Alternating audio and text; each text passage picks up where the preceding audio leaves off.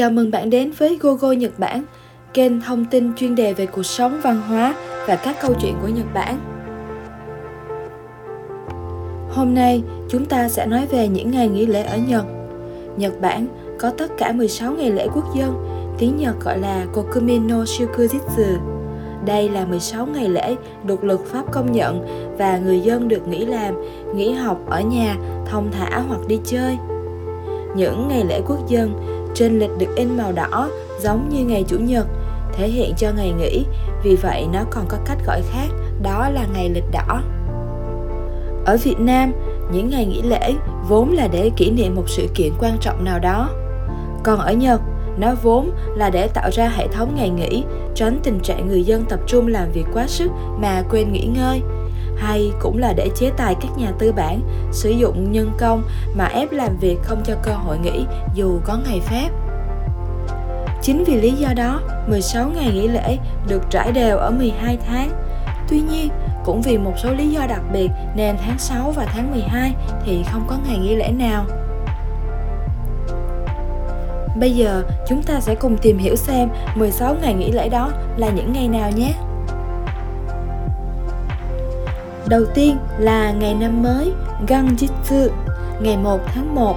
Theo luật định, ngày nghỉ lễ đầu năm chỉ có một ngày, nhưng do là dịp năm mới nên thông lệ các công ty, các trường học đều cho nghỉ thêm. Vì vậy, kỳ nghỉ năm mới thường kéo dài khoảng một tuần. Tiếp đến là ngày lễ thành nhân Seijinohi.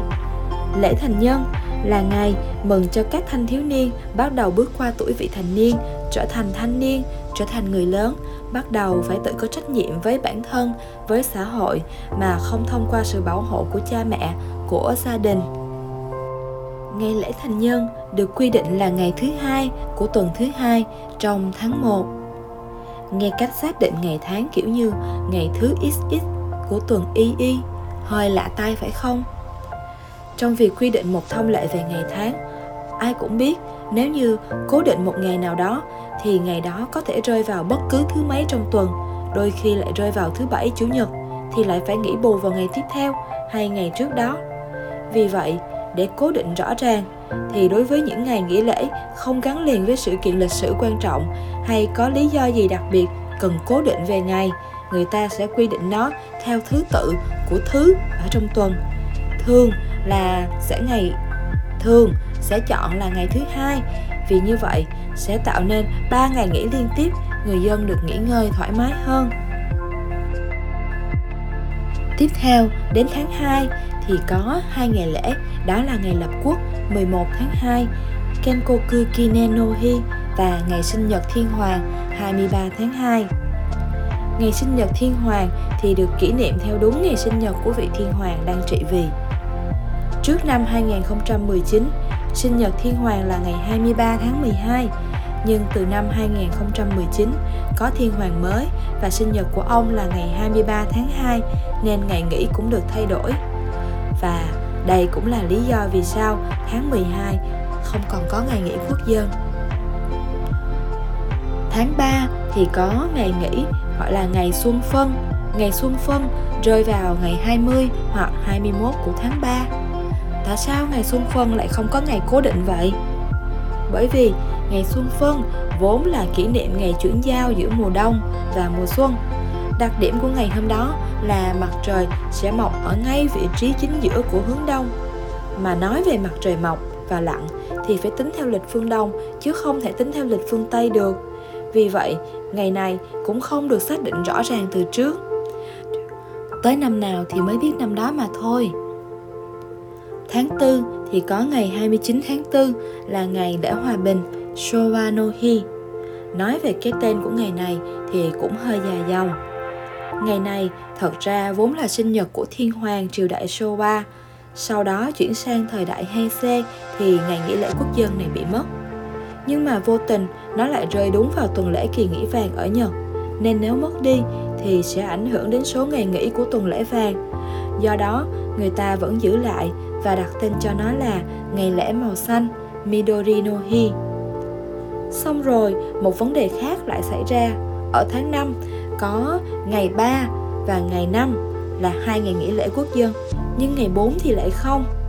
Vì vậy, muốn tạo ra đợt nghỉ liên tiếp, một lần nữa người ta lại chuyển ngày Midori no Hi sang thành ngày 4 tháng 5 và đổi ngày 29 tháng 4 về lại tên thành Showa no Hi.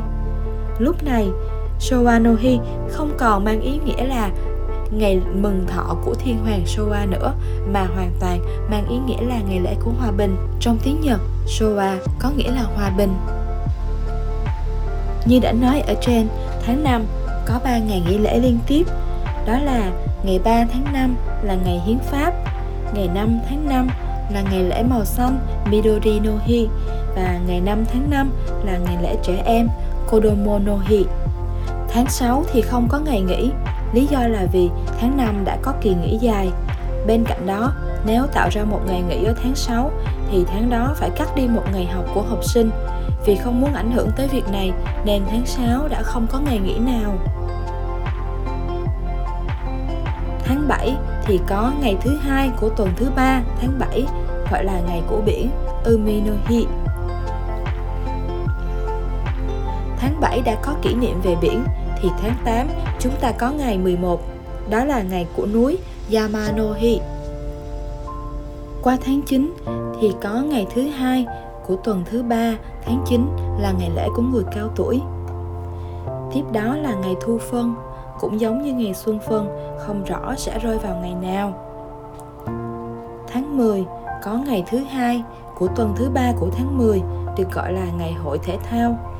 Vào ngày này, các trường học hay hội đoàn thường tổ chức hội thi thể thao. Tuy nhiên, để không ảnh hưởng đến ngày nghỉ thì ngoài ngày hội thi thể thao thường được tổ chức vào ngày cuối tuần trước hoặc sau của tuần có ngày nghỉ đó.